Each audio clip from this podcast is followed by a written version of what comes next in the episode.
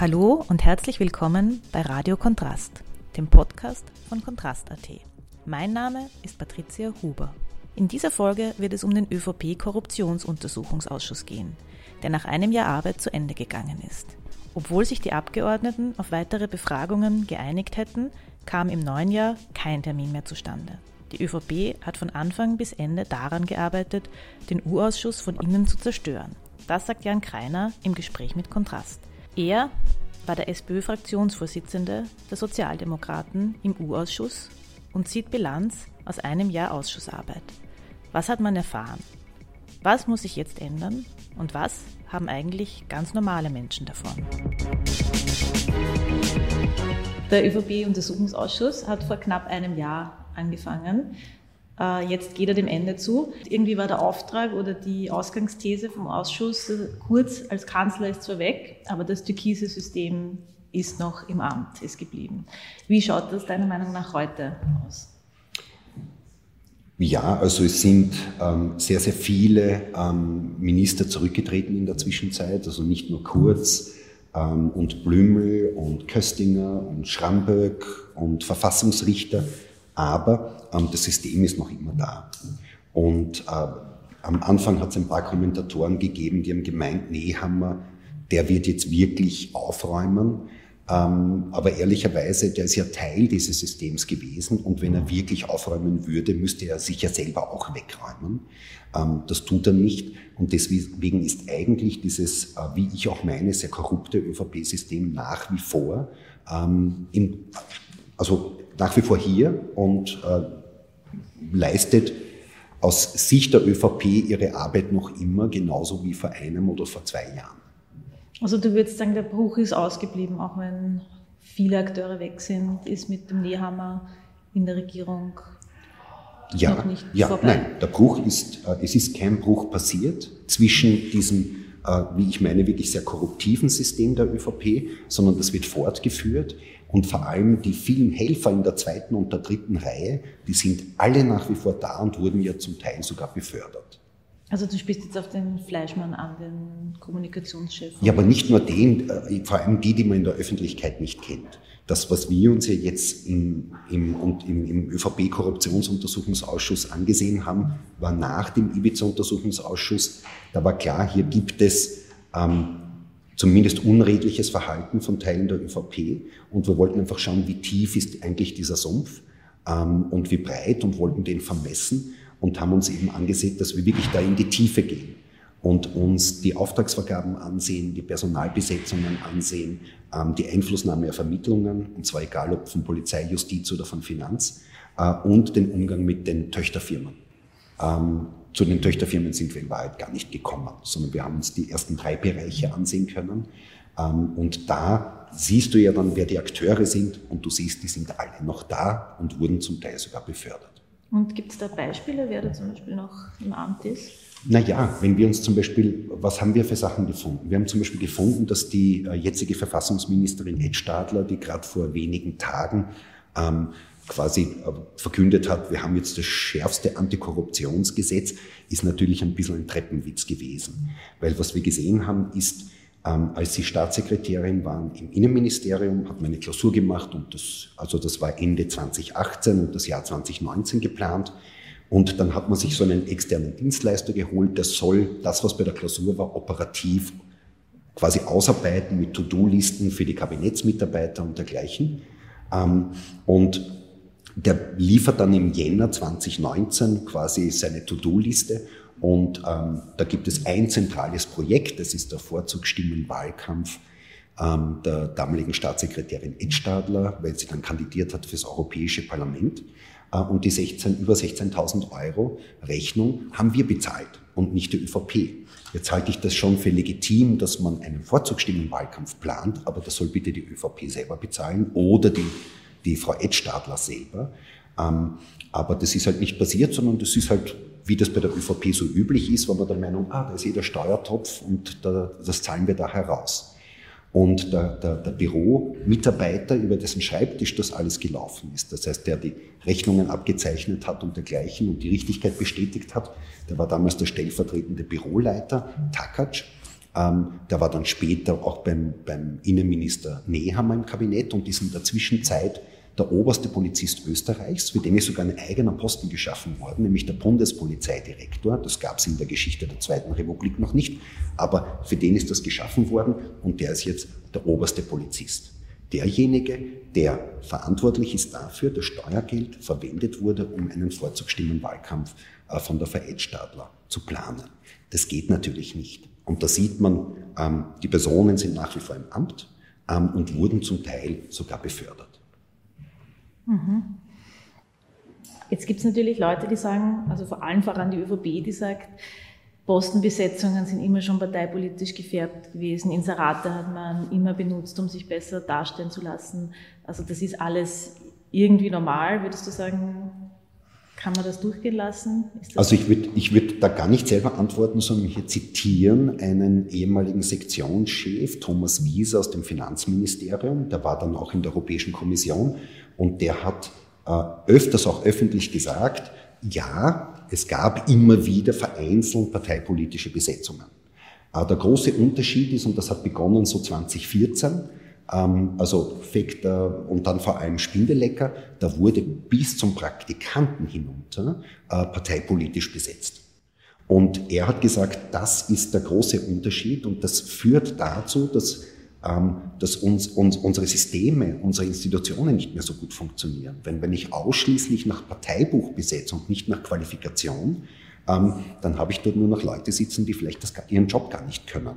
Und das ist ja etwas, was wir sehen, ähm, dass, die, dass die Republik nicht so gut funktioniert, wie sie funktionieren könnte, wie sie funktioniert hat und wie sie eigentlich funktionieren müsste, weil ich ähm, durch die Bank einfach nur parteipolitische Besetzungen habe. Und das bei der Polizei ist es zum Beispiel am, am, am besten dokumentiert, weil man da ja äh, einerseits diese vielen E-Mails vom, vom äh, damaligen Innenminister Strasser hat, als auch äh, dass, äh, die, die Chats von Claude Müller, also von dem langjährigen Kabinettschef im Innenministerium, und wo man sieht, wie zum Beispiel der damalige Innenminister Sobotka äh, sich immer für Leute stark macht, aber nie, weil sie gute Polizisten sind, sondern weil der arbeitet bei der ÖVP mit oder der ist ein sehr anständiger äh, Gewerkschaftler der ÖVP. Also da geht es immer nur um die parteipolitische ähm, Beitrag oder dass der in der Partei ist, ist der einzige Grund, den er selber angibt, wenn er interveniert und nie, weil diese Person qualifiziert wäre. Man sieht einfach, worum es äh, der ÖVP geht, nämlich ausschließlich, ähm, dass einfach ausschließlich die, die Mitgliedschaft äh, in der Partei zählt und nicht die Qualifikation. Und das führt dazu, dass Österreich schlecht funktioniert. Mhm. Wenn wir jetzt bei äh, Wolfgang Sobotka sind, der war ja nicht nur Teil des Untersuchungsgegenstandes, sondern auch der Vorsitzende des Ausschusses. Das ist eigentlich von allen Parteien außer von der ÖVP äh, kritisch gesehen worden. Wie war die Rolle von Sobotka im Ausschuss? Naja, äh, Tandem mit, mit Hanger, also Sobotka und Hanger, der eine halt als, als, als Fraktionsführer und der andere als Vorsitzende, äh, die haben eigentlich von Tag eins äh, nur daran gearbeitet, äh, den, die Arbeit des Untersuchungsausschusses äh, zu, zu zerstören in Wahrheit. Ähm, die erste Befragung, die wir hatten, war die Befragung vom, vom ÖVP-Vorsitzenden und Bundeskanzler Nehammer. Äh, und da haben sie ja begonnen mit ihren Geschäftsordnungsstörungen. Und das haben sie ja durchgezogen bis zum Schluss. Als Beispiel, als ich die, ähm, die Frau Mikl-Leitner befragt habe, wurde ich 40 Mal durch Geschäftsordnungswortmeldungen der ÖVP unterbrochen und statistisch heißt es, alle 18 Sekunden hat die ÖVP meine Befragung gestört.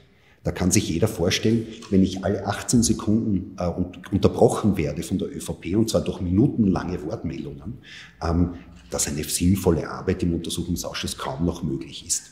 Und am Schluss ähm, ist es überhaupt dazu gekommen, äh, was es überhaupt noch nie gegeben hat, nämlich ein Untersuchungsausschuss äh, wird verlängert, aber er findet dann de facto nicht statt aufgrund der Blockade der ÖVP und auch hier das Tandem Hanna Sobotka äh, so lange zu zögern, bis einfach keine einzige Befragung mehr stattfinden konnte, obwohl der Untersuchungsausschuss verlängert wurde. Das ist eine ganz, ganz gefährliche Entwicklung. Ähm, es steht in der Verfassung drin, dass eine Minderheit das Recht hat, einen Untersuchungsausschuss einzusetzen. Und es steht auch drin, dass sie das verlängern darf. Ähm, aber die ÖVP verhindert, äh, dass es überhaupt ein Zusammentreffen oder ein Zusammenkommen dieses Ausschusses gibt. Ähm, das ist in Wahrheit eine Zerstörung der parlamentarischen Demokratie äh, und, und des wichtigsten Kontrollinstruments. Äh, und das hat die ÖVP vom Tag eins gemacht und hat sich in Wahrheit in ihrer Intensität gesteigert. Insofern, wie war die Rolle von Sobotka? Ähm, in Tateinheit mit der ÖVP, in Wahrheit hier eine, eine, eine wichtige parlamentarische Einrichtung ähm, lahmzulegen und die Arbeit zu zerstören. Aber jetzt ist ja der Sobotka eben nicht der ÖVP-Fraktionsführer, sondern Nationalratspräsident und Ausschussvorsitzender. Das heißt, er hätte ja eine in der Geschäftsordnung definierte Rolle zu erfüllen. Ja, die hat er nicht erfüllt. Ähm, ich glaube, dass, dass er auch von seiner Persönlichkeitsstruktur gar nicht imstande ist, ähm, sowas wie überparteilich zu sein. Das kann er nicht. Und, und seine Vorsitzführung ist, äh, in, war schon beim Ibiza-Untersuchungsausschuss, aber im ÖVP-Korruptionsuntersuchungsausschuss nicht anders. Ähm, er ist dort immer in erster Linie der Vertreter der ÖVP ähm, und eigentlich verlangt die Vorsitzführung genau das Gegenteil, nämlich dass man überparteilich agiert und wenn es um Untersuchungsausschüsse geht, dass man ja eigentlich äh, die Minderheit vor den Regierungsparteien verteidigt. Das wäre da gar nicht möglich, also notwendig gewesen, weil ja ohnehin eine Mehrheit ähm, dafür war, dass der Untersuchungsausschuss stattfindet. Und nur die ÖVP hat es blockiert und Sobotka als nicht überparteilicher Vorsitzender, sondern als, als parteiischer Vorsitzender hat äh, die ÖVP hier unterstützt. Und das ist ähm, ehrlich gesagt wahnsinnig bedenken, wenn jemand ähm, die Arbeit des Parlaments von außen so stört, wie das die ÖVP von innen macht, äh, werden diese Menschen eingesperrt. Wenn du das von innen machst, ähm, passiert das natürlich nicht. Aber ähm, die, die, also ich, ich, ich hoffe, dass niemals Sobotka jemals in irgendeine Funktion in diesem Haus gewählt wird. Er ist jetzt gewählt. Ähm, und solange diese Legislaturperiode läuft, kann er nur selber zurücktreten. Aber ich will schwer hoffen, dass niemals äh, der Sobotka als Person oder Personen mit, mit, mit einer ähnlichen Person, Persönlichkeitsstruktur wie er überhaupt vorgeschlagen werden. Und wenn sie schon vorgeschlagen werden, dass sie keine Mehrheit in diesem Haus finden, ähm, weil dann schaffst du ja den Parlamentarismus eigentlich ab. Wie war die Rolle der Grünen, also des Koalitionspartners der, im Ausschuss? Da muss man unterscheiden zwischen, ähm, zwischen dem Ausschuss und dem Plenum. Im Ausschuss kann ich kein schlechtes Wort finden. Die, die haben sich einfach als, als ähm, Parlamentarier, wie sie es gehört, hier verhalten, ähm, haben konstruktiv mitgearbeitet und haben selber viel Arbeit und, und Zeit reingesteckt, ähm, hier einfach ähm, den, den Auftrag, den Untersuchungsauftrag äh, abzuarbeiten. Äh, da kann ich kein schlechtes Wort über ihre Arbeit im Ausschuss sagen. Im Plenum war es halt immer anders. Da muss man halt sagen, im Ausschuss sind halt Nina Tomaselli und David Stöck-Müller, äh, die agieren und im Plenum ist es halt die äh, Sigi Maurer und die, ja, da hat man oft den Eindruck, die ist ja noch türkiser als der August Wöginger.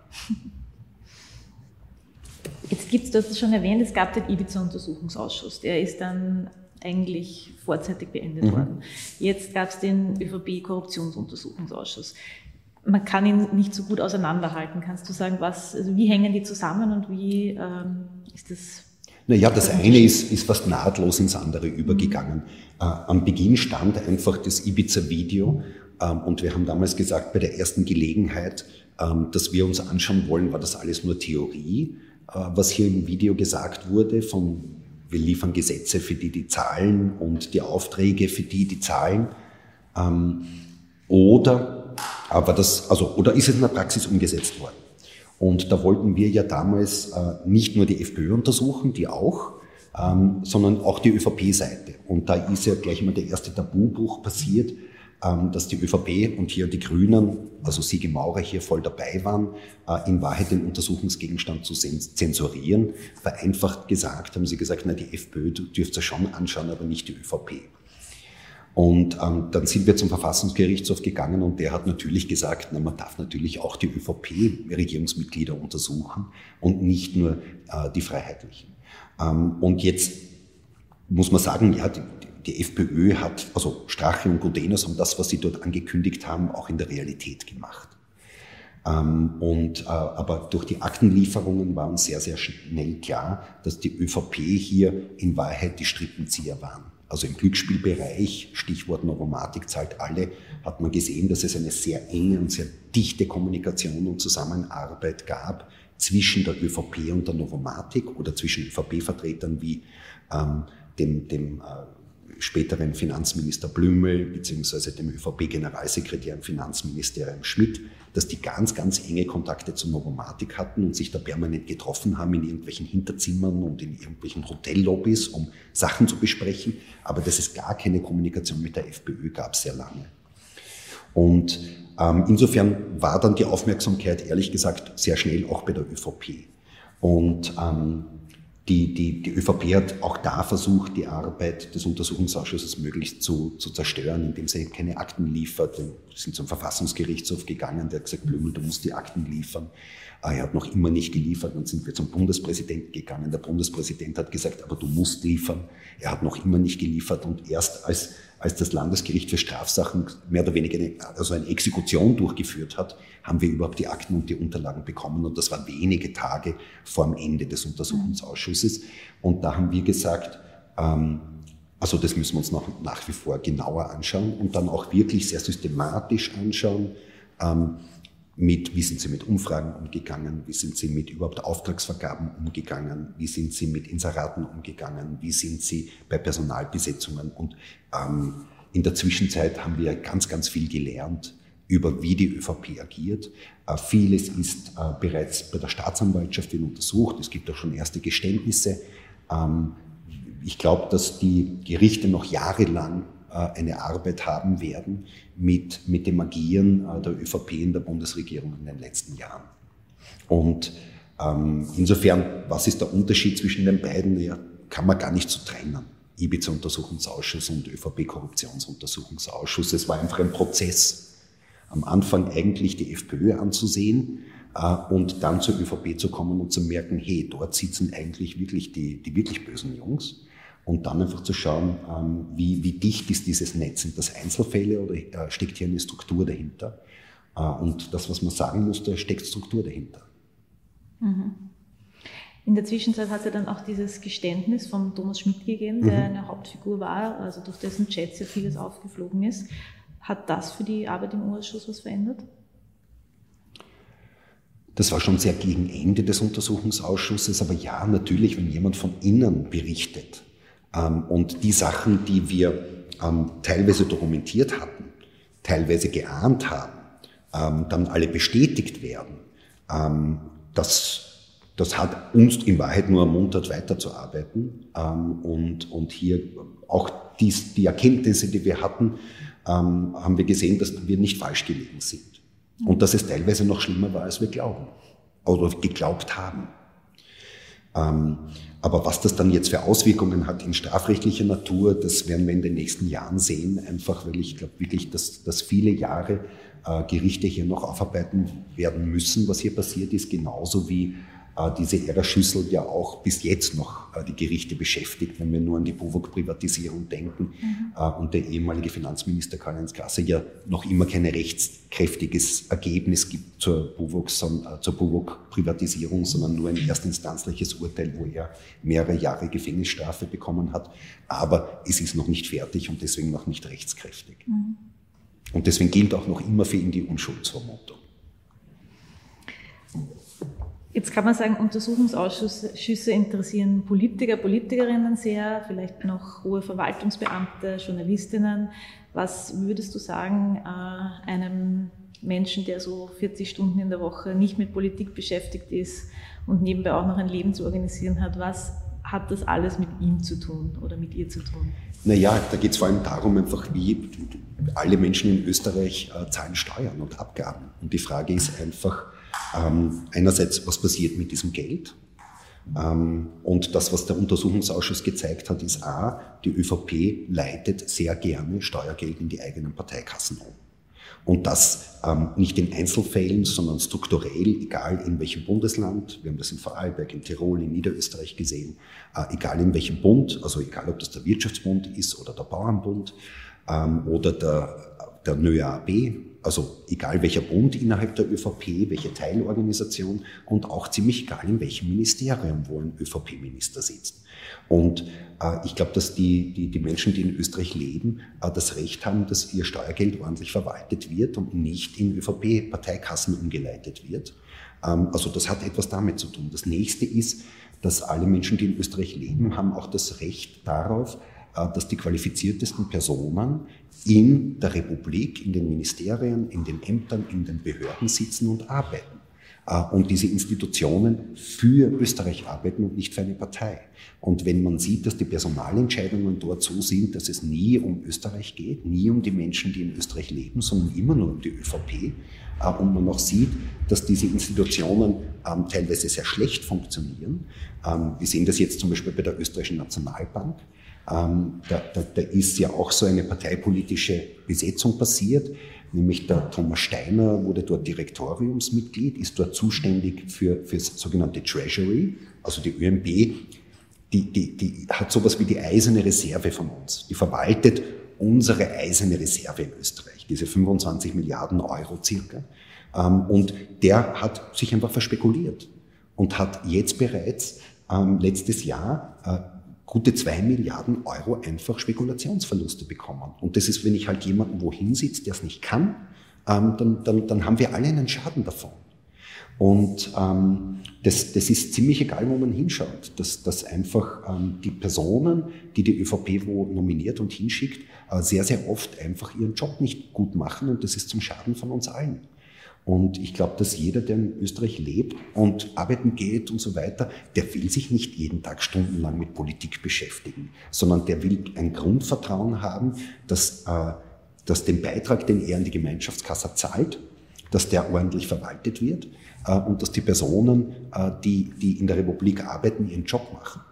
Und das, was man noch gesehen hat, und das ist eigentlich das Erschreckendste, ist äh, diese, diese Hure der Reichen unter Anführungszeichen, wobei unter Anführungszeichen das ist ja ein Zitat aus, aus ÖVP-internen Chats. Das heißt, dass äh, die Milliardäre in diesem Land ähm, nicht ihren gerechten Beitrag zahlen, wie alle anderen, sondern eine Sonderbehandlung bekommen und denen oft Millionen an, also die verdienen auch Millionen, aber die wollen dann ihre Steuern nicht bezahlen und die ÖVP hilft ihnen dabei. Und das rechtswidrigerweise. Also da wird das Recht gebogen und gebrochen, damit äh, die ohnehin Mächtigen und Reichen in diesem Land nicht ihren Beitrag leisten und, und sich einfach richten können. Und, und ich glaube, dass, dass jeder in Österreich das Recht hat, dass wenn jemand schon besonders viel Glück hat im Leben und besonders viel erbt oder besonders viel Geld verdient, äh, dass der äh, nicht äh, quasi besser behandelt wird als alle anderen in dem Land. Und das ist aber etwas, was wir im Untersuchungsausschuss gesehen haben. Mhm. Und, und zwar strukturell, nicht einmal, sondern oft, in vielen, vielen Fällen. Und was kann man da jetzt dagegen tun? Also sind da helfen da Gesetze oder helfen da Koalitionswechsel? Nein, eine Mischung aus, aus mehreren Dingen. Das erste ist, ähm, das, was erschreckend ist, ist ja eigentlich, dass die ÖVP sagt, das ist alles ganz normal. Ja, also, dass wir da helfen, irgendwelchen Milliardären keine Steuern zu zahlen, ist total normal. Dass wir da Geld verwenden für parteipolitische Zwecke, ist ja alles ganz normal. Dass wir hier unqualifizierte Leute, nur weil sie bei der ÖVP dabei sind, in höchste Funktionen bringen, ist ja ganz normal. Ähm, das heißt, die haben überhaupt nicht verstanden, dass das nicht geht. Und die sind offenbar auch nicht bereit, dieses Verhalten zu ändern. Ähm, insofern ähm, würde ich das persönlich äh, für, für notwendig erachten, dass die ÖVP dort, also in die Opposition gehört, wo sie einfach nicht mehr den Zugriff hat auf das Steuergeld und nicht mehr Zugriff hat auf den, auf den Machtapparat des Staates.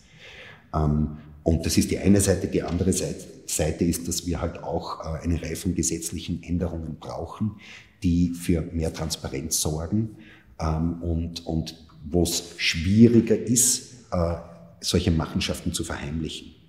Äh, die ÖVP versteckt sich ja immer gern hinterm Amtsgeheimnis und mehr oder weniger alles, was in, in, der Regierung passiert, ist geheim. Und deswegen haben wir ja nicht gesehen, wie viel äh, Geld sie in Parteizeitungen der ÖVP, weil das war halt alles geheim, äh, überwiesen haben, wie viele gefakte Umfragen sie selber bezahlt haben und wie viel parteipolitisch motivierte Umfragen sie gemacht haben, weil das war alles immer Amtsgeheimnis. Das heißt, dieses Amtsgeheimnis abzuschaffen und zu ersetzen durch ein ähm, durch ein, ein, Gesetz, das im Prinzip jeder, der in Österreich lebt, äh, das Recht hat, reinzuschauen, wie die Regierung mit dem Geld umgeht. Das ist, ist, ist zum Beispiel ein weiterer ganz, ganz wichtiger Punkt, weil dann ehrlich gesagt auch Nachahmer mitunter in anderen Parteien es viel schwieriger haben, ähm, hier hinter dem Rücken der Menschen äh, ihr Geld falsch auszugeben. Mhm. Also ich brauche beides. Dann noch die Frage, warum sind die Befragungen im Untersuchungsausschuss eigentlich nicht öffentlich? Weil die ÖVP das nicht will.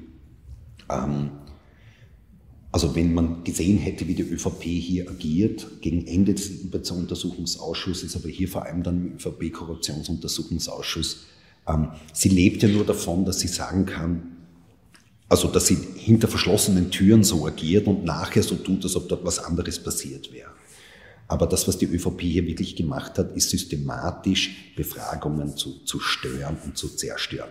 Das ist jetzt nicht das allergrößte Problem, weil 80, 90 Prozent von dem, was wir erfahren, äh, lernen wir durchs Aktenstudium und nicht durch die Befragungen. 10 bis 20 Prozent mhm. haben wir durch die Befragungen, und das ist bei jedem Untersuchungsausschuss ähnlich, äh, lernen wir dadurch. Aber ähm, das, was, was an und für sich, wozu diese Befragungen auch dienen, ist, dass die Öffentlichkeit überhaupt erfährt, was wir in den, ähm, in den Akten gefunden haben, weil wir diese Akten dann vorhalten können. Ähm, und dass dort Journalistinnen und Journalisten sitzen, die dann darüber berichten können, was im Untersuchungsausschuss passiert. Also bei euch sind die Akten, die ihr lest, geheim bis zu dem Zeitpunkt, wo sie im Untersuchungsausschuss Richtig, genau. vorgelegt oder zum Thema Genau, die, die wir vorlegen dürfen. Wir dürfen natürlich, gibt es äh, Sachen, die man nicht vorlegen darf. Ähm, weil sie Persönlichkeitsrechte oder dergleichen von, von, also betreffen von einzelnen Personen. Aber es sind halt 95 Prozent der Akten, die wir haben, sind jetzt nicht geheim, sondern wir dürfen die ähm, auch vorlesen, in einem Untersuchungsausschuss vorhalten. Und jetzt ist es so, dass dort halt Journalisten sitzen und dann nachher erzählen, schreiben, berichten können, was dort passiert ist. Ähm, am einfachsten wäre es, wenn man das einfach ins Internet stellt, diese Sitzungen. Dann kann die ÖVP zum Beispiel nicht behaupten, wie brutal und tribunalartig hier Menschen befragt werden, weil das natürlich nicht stimmt. Ähm, sondern wir hier manchmal schon hart fragen, ja, ähm, aber, aber deswegen trotzdem immer höflich genug bleiben, wie es halt notwendig ist. Aber man hätte gesehen, wie die ÖVP ich habe jetzt ein Beispiel gebracht bei der Befragung von, von Mikkel Leitner, wirklich äh, alle 18 Sekunden statistisch äh, eine Befragung zerstört. Ja? Und jetzt kann sich jeder kurz überlegen, wann nach, immer nach 18 Sekunden der Herr Hanger zwei Minuten redet oder der Herr Stocker, dass das ähm, keine sinnvolle äh, Zeit sein kann. Ich meine, bei brisanten Befragungen war ja oft ein Drittel der Zeit, die der Ausschuss gedauert hat, waren Geschäftsordnungsdiskussionen. Oder noch mehr. Oder noch ja. mehr. Ist das, war das in früheren Ausschüssen? Nein, nein. Da hast du schon einmal, ähm, natürlich gibt es immer wieder Diskussionen über, ist das jetzt noch im Untersuchungsgegenstand? Ja, nein. Aber, aber das, das war in der, Früh, in, der, in, in der Regel recht selten. Und vor allem, wenn man sich dann geeinigt hat auf etwas, ist das passiert. Von den 40 Geschäftsordnungswortmeldungen der ÖVP bei der Befragung von Mikkel Leitner, glaube ich, sind 38 einfach sofort zurückgewiesen worden wegen vollkommener Substanzlosigkeit. Bei einer habe ich die Frage leicht verändern müssen und war dann zugelassen. Und eine, was man dann zu mühsam ehrlich gesagt. Ja. Also man merkt, diese Interventionen hatten auch nie Erfolg. Den einzigen Erfolg, den sie hatten, ist für alle, die da drin sitzen, das Leben schwerer zu machen. Mhm. Und in Wahrheit die Aufklärung zu behindern. Zum Schluss noch eine politische Einschätzungsfrage. Äh, ich weiß nicht, ob du sie beantworten kannst, aber glaubst du, Sebastian Kurz kommt noch einmal zurück?